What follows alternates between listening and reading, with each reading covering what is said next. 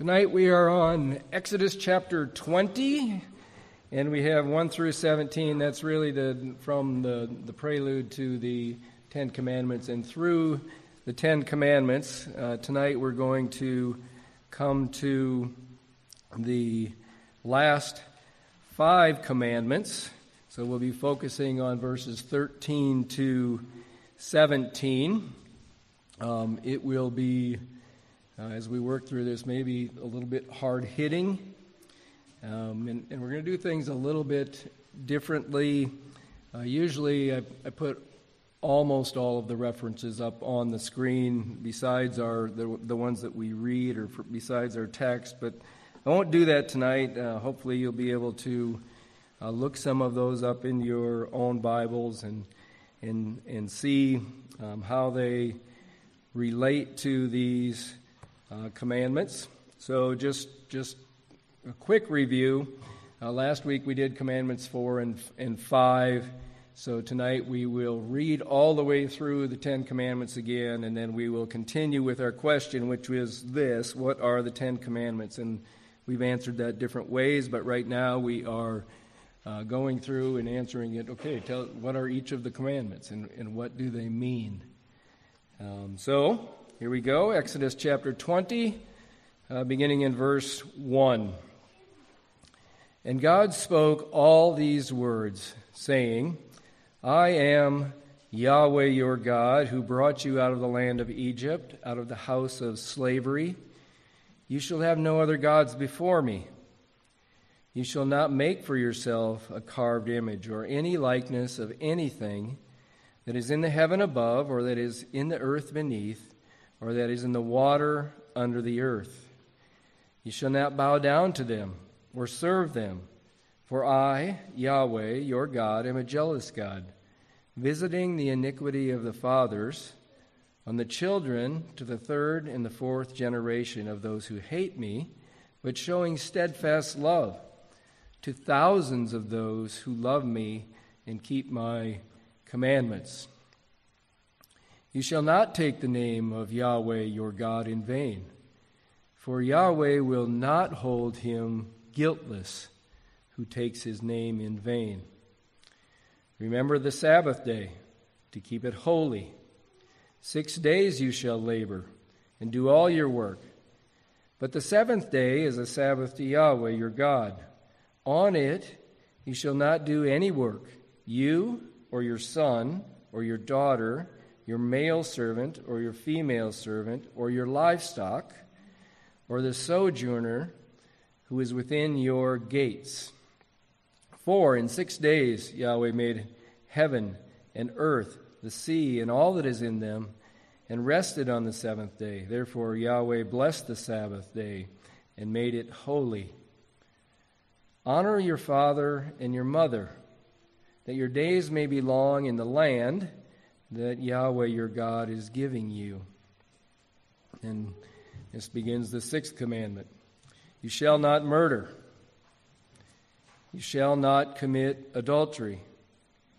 You shall not steal. You shall not bear false witness against your neighbor. You shall not covet your neighbor's house.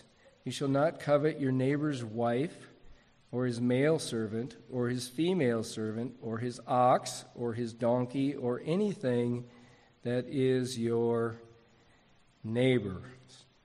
And so those are the Ten Commandments. That was the tenth one. And our question was, what are the Ten Commandments? And again, we're on Commandments 6 through 10, so we're down that far in answering the question about that. And uh, remember what the Ten Commandments are and are not. Remember, they're not a complete list of all of the things that we, that God would have us do to obey Him and for our own good. They are foundational. Um, there, there is much what you would call case law written on these commandments. It's also, remember, this is a covenant document, it's, it's the Constitution of Israel and the co- their covenant with, with the Lord. And so also remember that they are not, for any, in, in any practical purpose, a means of salvation. Uh, no one is going to be saved um, by personally keeping these commandments. So, so um, it's been common in the past for people, if you ask people, so, so why do you think you're going to go to heaven? They would say some, things like, well, I'm, I'm a good person. I try to be a good person. And it used to be probably more common than it is now to say, well, I, I keep the Ten Commandments. Um, so we've talked about this before, but, but somebody's tried that before, tried to use that um, defense before. This is from Matthew um, chapter 19, uh, beginning in verse 16. And behold, a man came up to him, saying, So a man came up to Jesus, saying, Teacher, what good deed must I do to have eternal life? And he said to him, Why do you ask me about what is good? There is only one who is good. If you would enter life, keep the commandments. So notice Jesus' answer there. If you, he's asked, How do I get eternal life? And Jesus says, Well, if you want to enter life, keep the commandments. And he said to him, Which ones? And Jesus said, Four of the ones from tonight. You shall not murder. You shall not commit adultery. You shall not steal. You shall not bear false witness. Those are uh, 6, 7, 8, and 9. And then he puts, gives us an earlier one. Number five, honor your father and mother. And then he adds one that's not in the Ten Commandments, but it comes from Leviticus chapter 19. You're very familiar with it. You shall love your neighbor as yourself. And so the young man said to him, All these I have kept. What do I still lack? And Jesus said to him, If you would be perfect,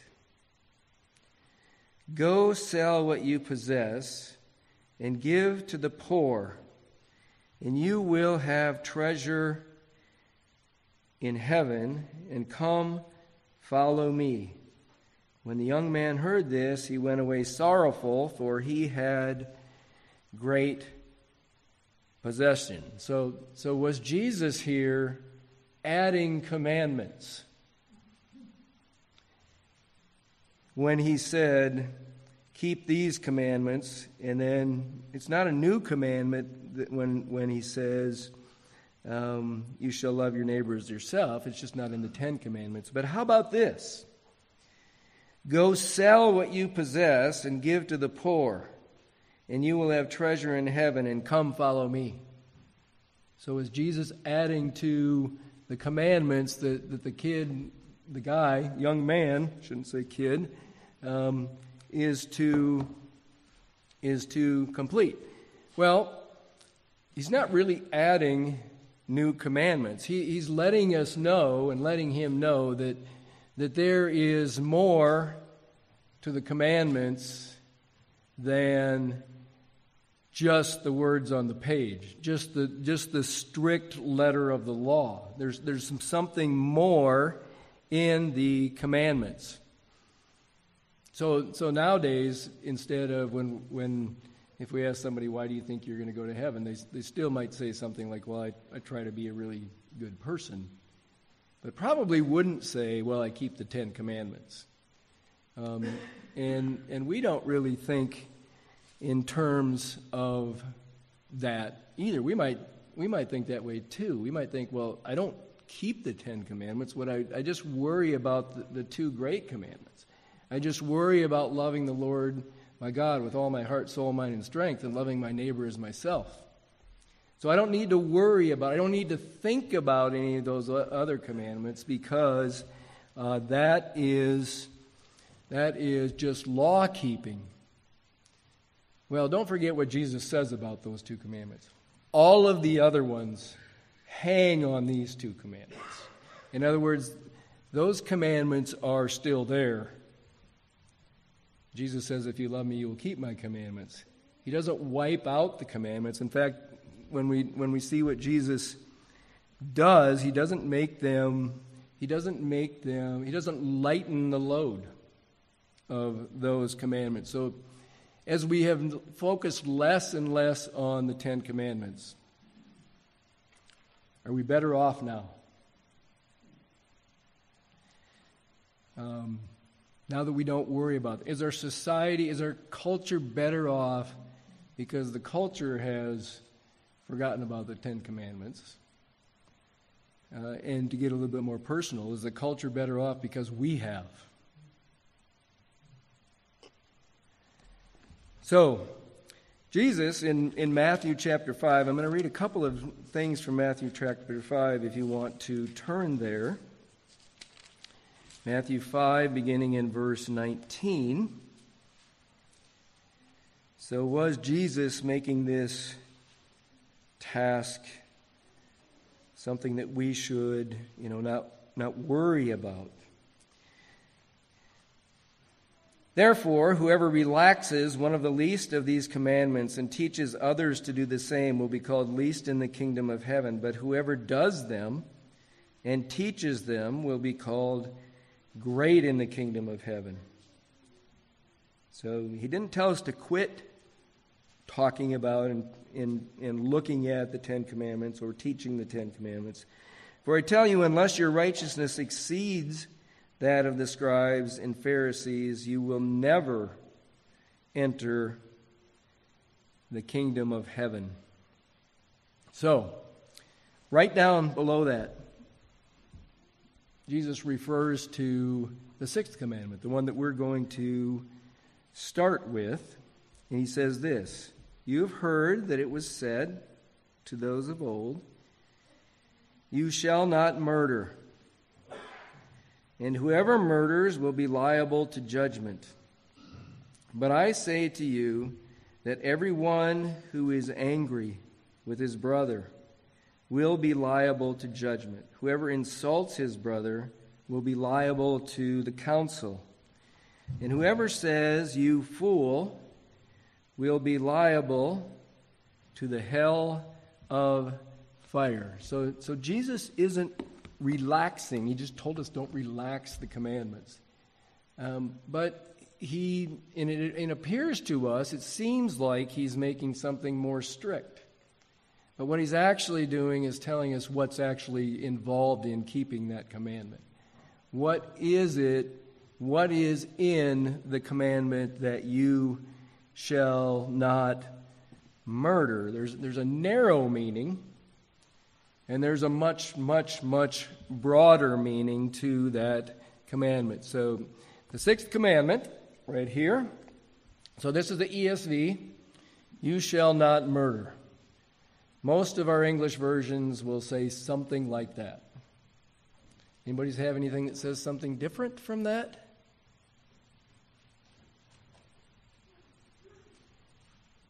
Probably not, unless you're, unless you're looking at the King James where it says, Thou shalt not kill. Okay, so, so in Hebrew, this is just, this commandment is, it's short in English, it's two words in Hebrew. Um, and it, the word that, that's translated murder here, uh, it's a good translation to translate it murder. Obviously, the, the English translators or the um, translators in that are translating the Bible into English think that that's the best translation. They're just about all in line now. But the word itself means, it can mean to murder, it can mean to slay, as in like manslaughter. Uh, it can be something that can be done purposely or unintentionally. Um, so it can be used for something like negligent homicide. So we, we really need to know the context. So if it's the case, so, so does it include these things? does it include all killing of all people? Does it include, does it forbid killing in war? Does it forbid the death penalty, which is one that people like to talk about today? Does it include killing by abortion? Um, does it include killing animals? Lots of questions there, uh, including uh, one of them that we can get with some context is okay, let, let's try to figure out what it means from context, from the case law that Moses gives to the people. So, uh, Genesis, Exodus, Leviticus, Numbers. We're going to Numbers. If you want to take a look at Exodus 30 or Numbers 35, um, where these same words are used, the words for the word for murder or the word for manslaughter is used. Uh, it's Numbers 35, and I'm going to read a couple of um, places here. And this helps us define what is meant and how the translation got this way. So, um, Numbers 35, 10, 11, 12, and 13 speak to the people of Israel and say to them, When you cross the Jordan into the land of Canaan, then you shall select cities to be cities of refuge for you. That the manslayer, that's the word, who kills any person without intent may flee. So you get the point. Somebody that's done this thing without intent can go there. The cities shall be for you a refuge from the avenger. So the avenger is the person who is authorized to, to take the life of someone who murders, which is a family member of the person who was murdered. The city shall be for you a refuge from the avenger, that the manslayer may not die until he stands before the congregation for judgment. So there's a chance for him to present his case. And the cities that you shall give shall be your six cities of refuge. And then it tells us what those are going, where they are to be. And then let's jump down to verse 15.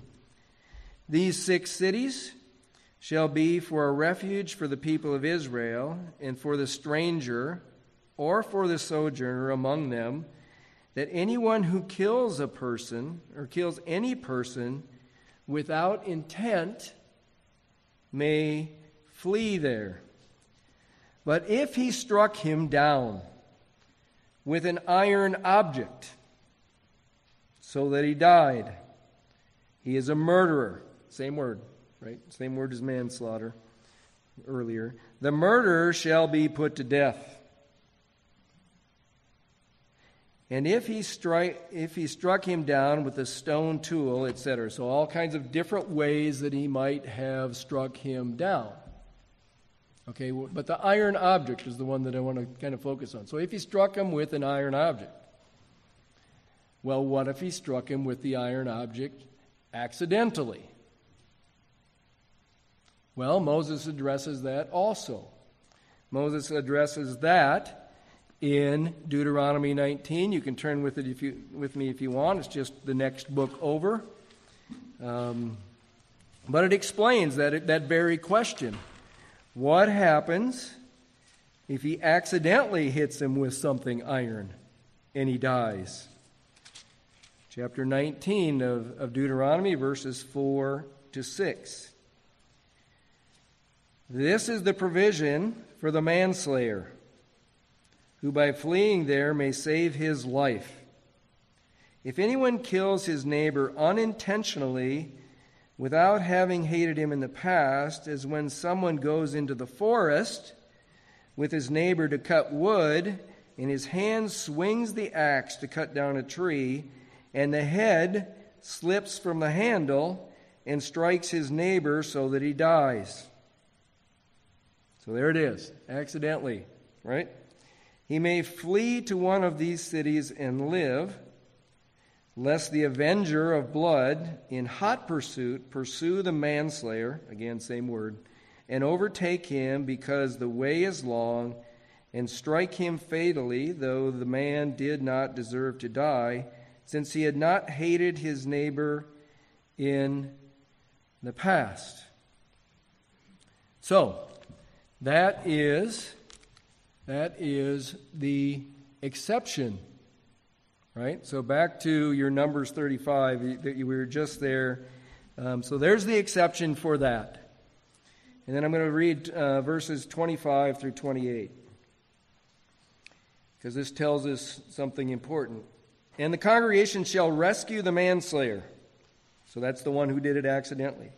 From the hand of the avenger of blood, and the congregation shall restore him to his city of refuge to which he had fled, and he shall live in it until the death of the high priest who was anointed with the holy oil. But if the manslayer shall at any time go beyond the boundaries of his city of refuge to which he had fled, and the avenger of blood finds him outside the boundaries of his city of refuge, the avenger of blood kills the manslayer. He shall not be guilty of blood. So, there, there it is. If you can flee there and you um, will not be killed, they're not going to turn you over for doing that, uh, but you need to stay in that city. Right? You need to stay in that city because if you come out, then the avenger can come and to to execute judgment on you. So, so there's part of the context of what this means. You shall not murder. So even here, that was not a new commandment. It's, it's, when the Ten Commandments were given, this was not new. It goes back to the time of Noah, where God says, if man sheds man's blood, if, you, if anyone sheds man's blood, by man his blood shall be shed because he's created in the image of God. That's the, that's the justification for not killing a person. The only justification for not killing a person is because they are created in the image of God. That's, that's the foundation of that. So the question then, right from that verse, is capital punishment murder? If anyone sheds the blood of man, by man his blood shall be shed. It is specifically, which is the opposite of where where our society thinks, that we respect life if we don't do capital punishment. It's specifically because we respect life that capital punishment is appropriate. Capital punishment is something that we um, should have. Along the same lines, then, is, is killing in war included in this? Well, murder is illegal killing against God's law. God commands sometimes in the Old Testament the people to kill. And not only that, but he gives, in the New Testament, gives governments the authority to exercise to exercise judgment, including to be um, the, those who are avengers. That's not a personal thing that we can do, but the government is able to do that. So, murder is illegal killing, but it doesn't mean illegal in the sense that, that, that the United States has set this law and so it's legal or it's illegal. It's in, the, it's in the eyes of God, it's in God's law whether something is murder or not. So, it basically, as John Frame puts it, and I think this, this is really helpful, it, to think about all the things connected with life and death and whether something is forbidden or not. What the sixth commandment basically says is that life and death are God's business. So it's, it's not for us to think that we can adjust that. Um, and so the question is is abortion murder according to God's law? I think there's, there's, there's no doubt from the weight of Scripture, um, from Psalm 139, he knows us before we are born, before we were formed. Um, our days are all numbered. The ones that ordained for me, for us, are all numbered. But there is also case law from the Mosaic law about this. So, Deuteronomy, uh, again, abortion is never mentioned um, as we think of it in Scripture, but there is a principle here from Deuteronomy chapter 21. Deuteronomy 21, uh, beginning in verse 22. That's not the right reference. um, uh, so I will explain the reference. I have the wrong reference. I'm sorry. So here, here's, here's the case. Two people are fighting, right? Two, two people are fighting, and in the course of that fighting, someone strikes a woman. And the woman, and one of two things happens. Either, either the child comes out fine, or, and then there's a penalty for that. Or if the child dies then that person is liable and to be put to death. Life for life, eye for eye, tooth for tooth. That's just an explanation of that uh, passage, which I apologize for not having the right reference. Exodus. Exodus. There you go. Yeah, so we're going to come to that like in a couple weeks. Exodus 21. Sorry about that. So, so there are all kinds of things we could spend all night on on this commandment, but uh, we have four more, and uh, th- that are implications of this. And and by the way, we're going to spend most of our time on the first two. Um, but broadly speaking, we know that Jesus says that we that we uh, already read that if we hate someone, we're just as guilty as if we had killed them. So, why does Jesus say that? Well, it goes back to that passage that we read in Numbers.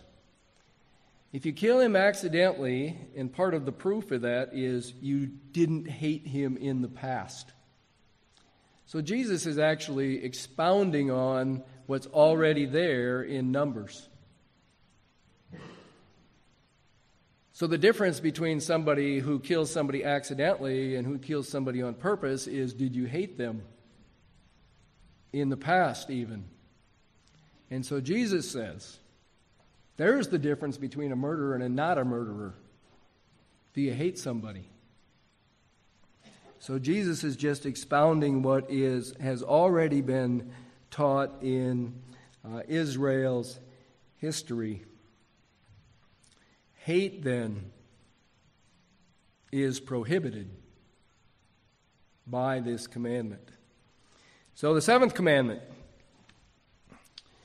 you shall not commit adultery like in like like the commandment before it's in in hebrew this is just two words so so what does it mean well and and like in excuse me like in um, the sixth commandment, there's a, there's a narrow meaning, and then there's a broad meaning that, that shows up throughout Scripture.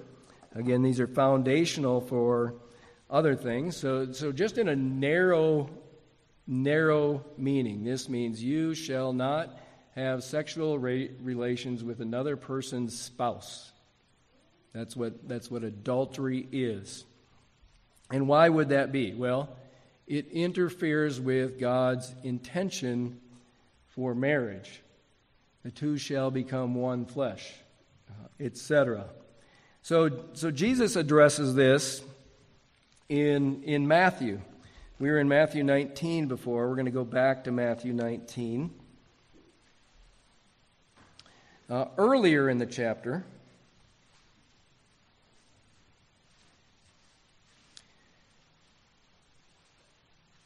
19, verse 3. 4, 5, 6. And the Pharisees came up to him and tested him by asking, Is it lawful to divorce one's wife for any cause? So, so here's, the, here's the question that Jesus is asking. There are two traditions here, and the, and the Pharisees are asking which of these is right. One was a much more liberal understanding of divorce. That, that, you, that, that anything basically that you didn't like could be divor- grounds for divorce. Uh, and there's another school of thought that was no, basically it is for adultery.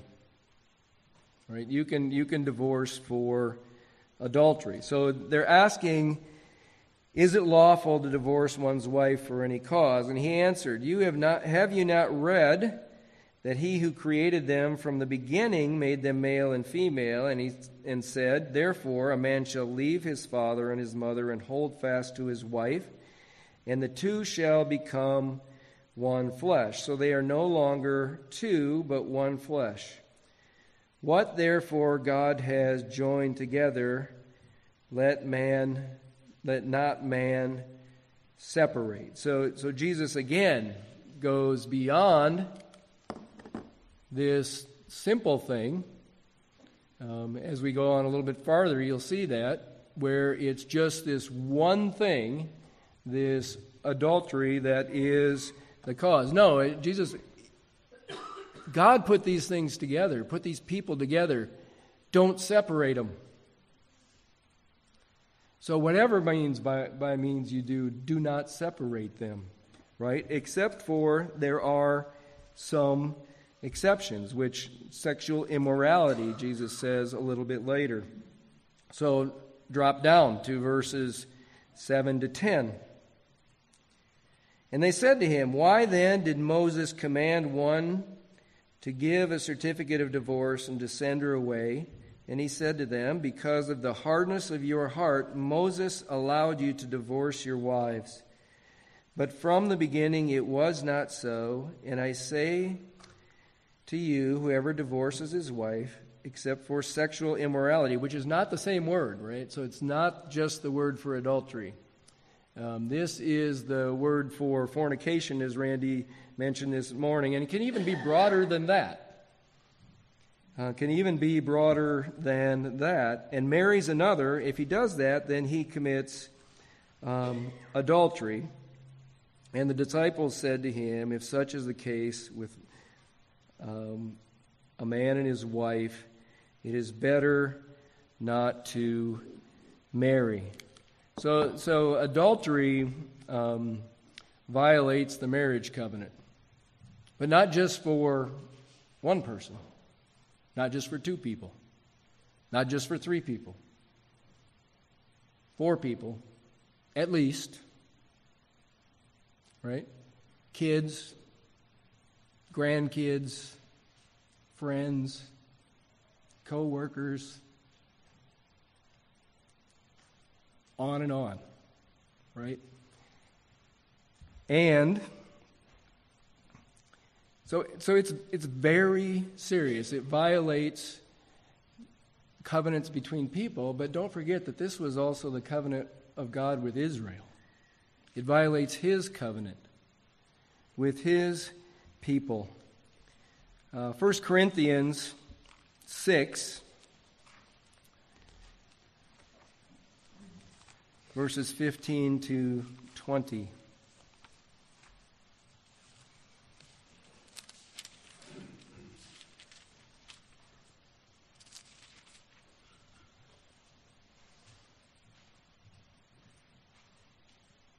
Do you not know that your bodies are members of Christ? Shall I then take the members of Christ and make them members of a prostitute? So, are we going to join members of Christ's body to, in this case, a prostitute? Never.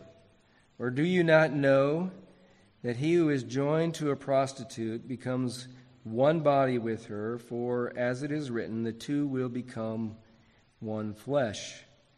But he who is joined to the Lord becomes one spirit with him.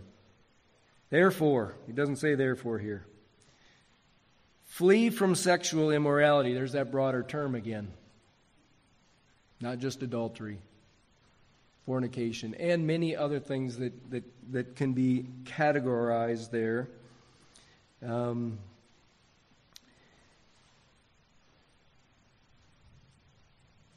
Flee from sexual, sexual immorality. Every other sin of a person a person commits is outside the body, but the sexually immoral person sins against his own body.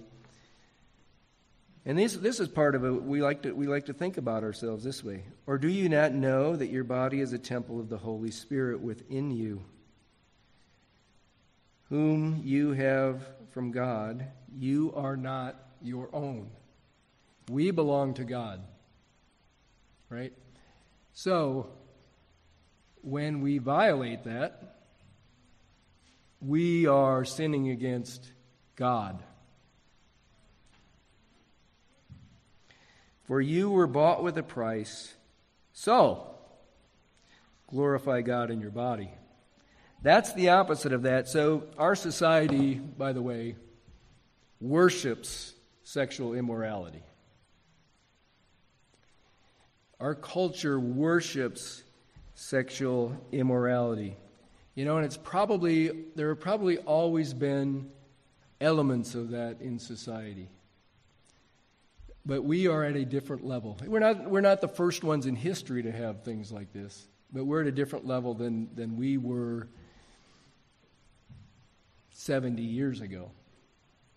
So, starting with the sexual revolution in the 60s. So, and a lot of things happened at that same time. I mean, uh, besides the idea that, that, that we should have free love uh, without commitment, uh, combine that with, with now we have widespread birth control easily accessible, combine that with abortion, uh, and you end up where we are. Right? You end up where we are because not because we love abortion originally, we love abortion now, but because we worship sexual immorality. You could, and, and we do it under the guise of women's liberation. So if you've heard of people doing things in smoke filled rooms, right? Behind the scenes in smoke rooms. If you would have put men in a smoke filled room,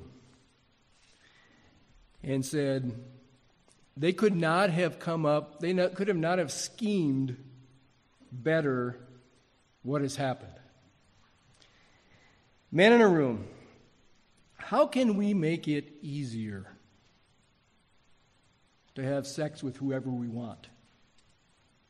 Think about that. If, if that could have happened, what, how could we scheme that out? Well, first of all, let's call it freedom. Let's call it liberation. Let's not just say it, let's saturate the culture with it. Let's make every TV show glorify it. Let's let every movie glorify it. Let's make it look good. Let's make it so that's the right thing to do. Let's liberate people. and let's add to it, like recently. You should be able to love whomever you want you couldn't have had anybody plan it out that well. So, how are we doing? How are we doing with liberating women? You think we have more freedom or less? Do we have more or less objectification of women now than we did before?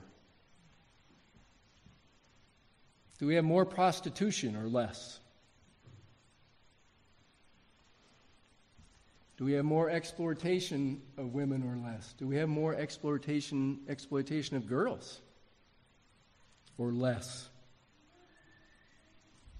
You think we have more things like incest or less?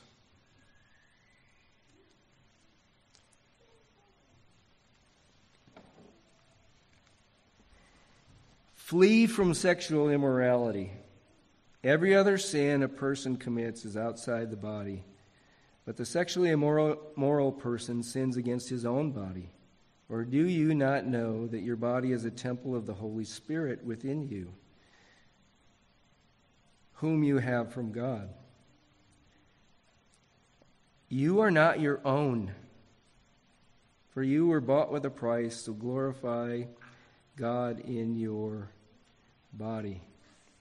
Well, Jesus takes this commandment seriously, as we already saw. He says that that you know You've heard it said, don't commit adultery. Every time you look at a woman and lust after her, you're committing adultery in your heart.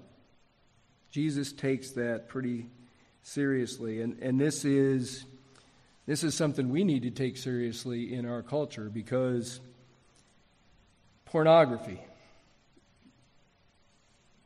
glorifying God in our bodies or not. So, it's a problem in society. It's an epidemic. It's, it's a pandemic in our society, way bigger than we probably realize. It's hard for people to avoid it.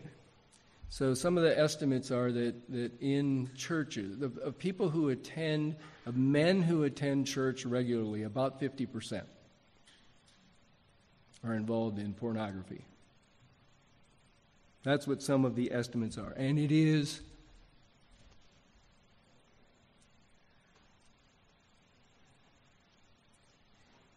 it is devastating to people.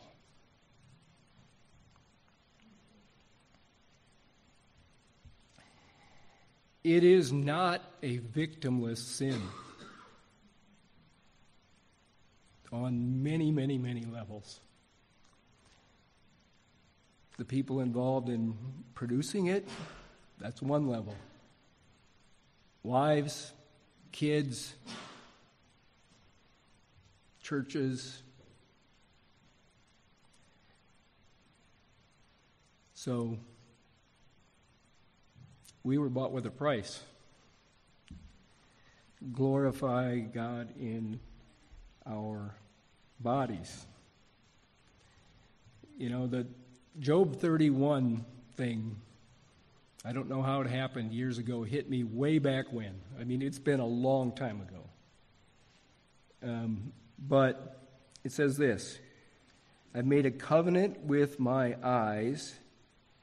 How then could I gaze at,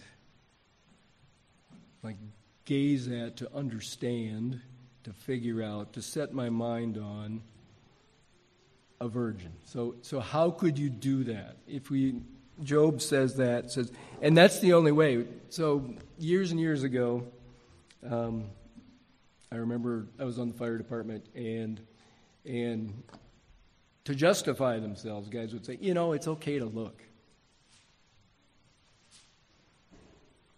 How are we doing with that? That would have been in the early 80s. How are we doing with that in our society? before any internet was there for us to look at. How are we doing with that attitude? You know, it's just okay to look. Job says, no, it is not okay to look. How could I look? I made a covenant with my eyes. And so it is it's a devastating thing. Seen it ruin too many people.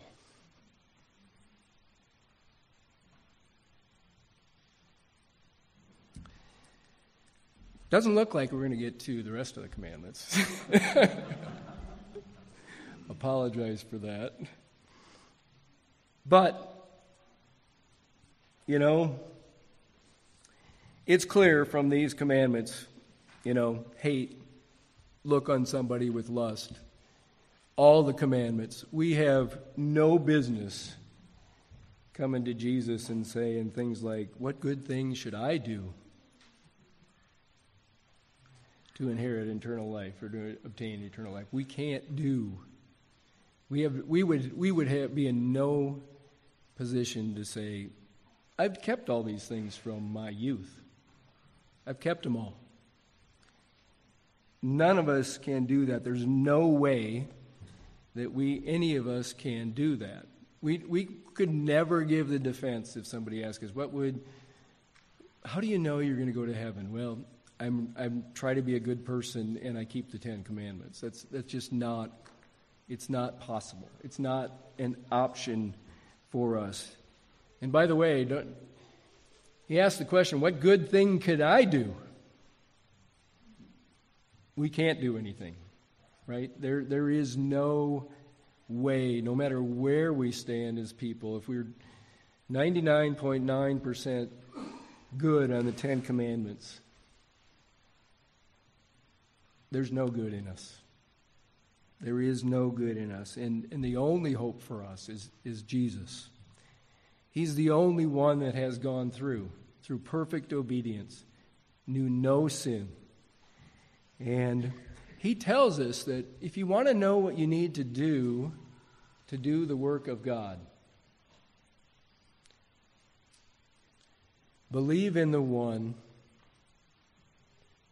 whom he sent. In other words, there's only one way, the only one way to do what God wants to do is for us to trust Christ because he has paid it all. We have no way to live up to the two commandments that we had tonight. Uh, forget all the, the other, don't forget the other ones. Memorize the other ones and what they imply. But we have no business thinking that we can justify ourselves, which is what we like to do. Which is what we like to do. It's only Christ who can justify us. So let's close in prayer. Father, thank you for um, your word so long ago to the people of Israel that, that is here for us um, in our situation, in our life. Um, 3,500 years later. Lord, we thank you that you are steadfast and you have steadfast love for us. You do not change, and we can trust you. Lord, thank you for the gift of Jesus Christ, who has paid the penalty for our sins.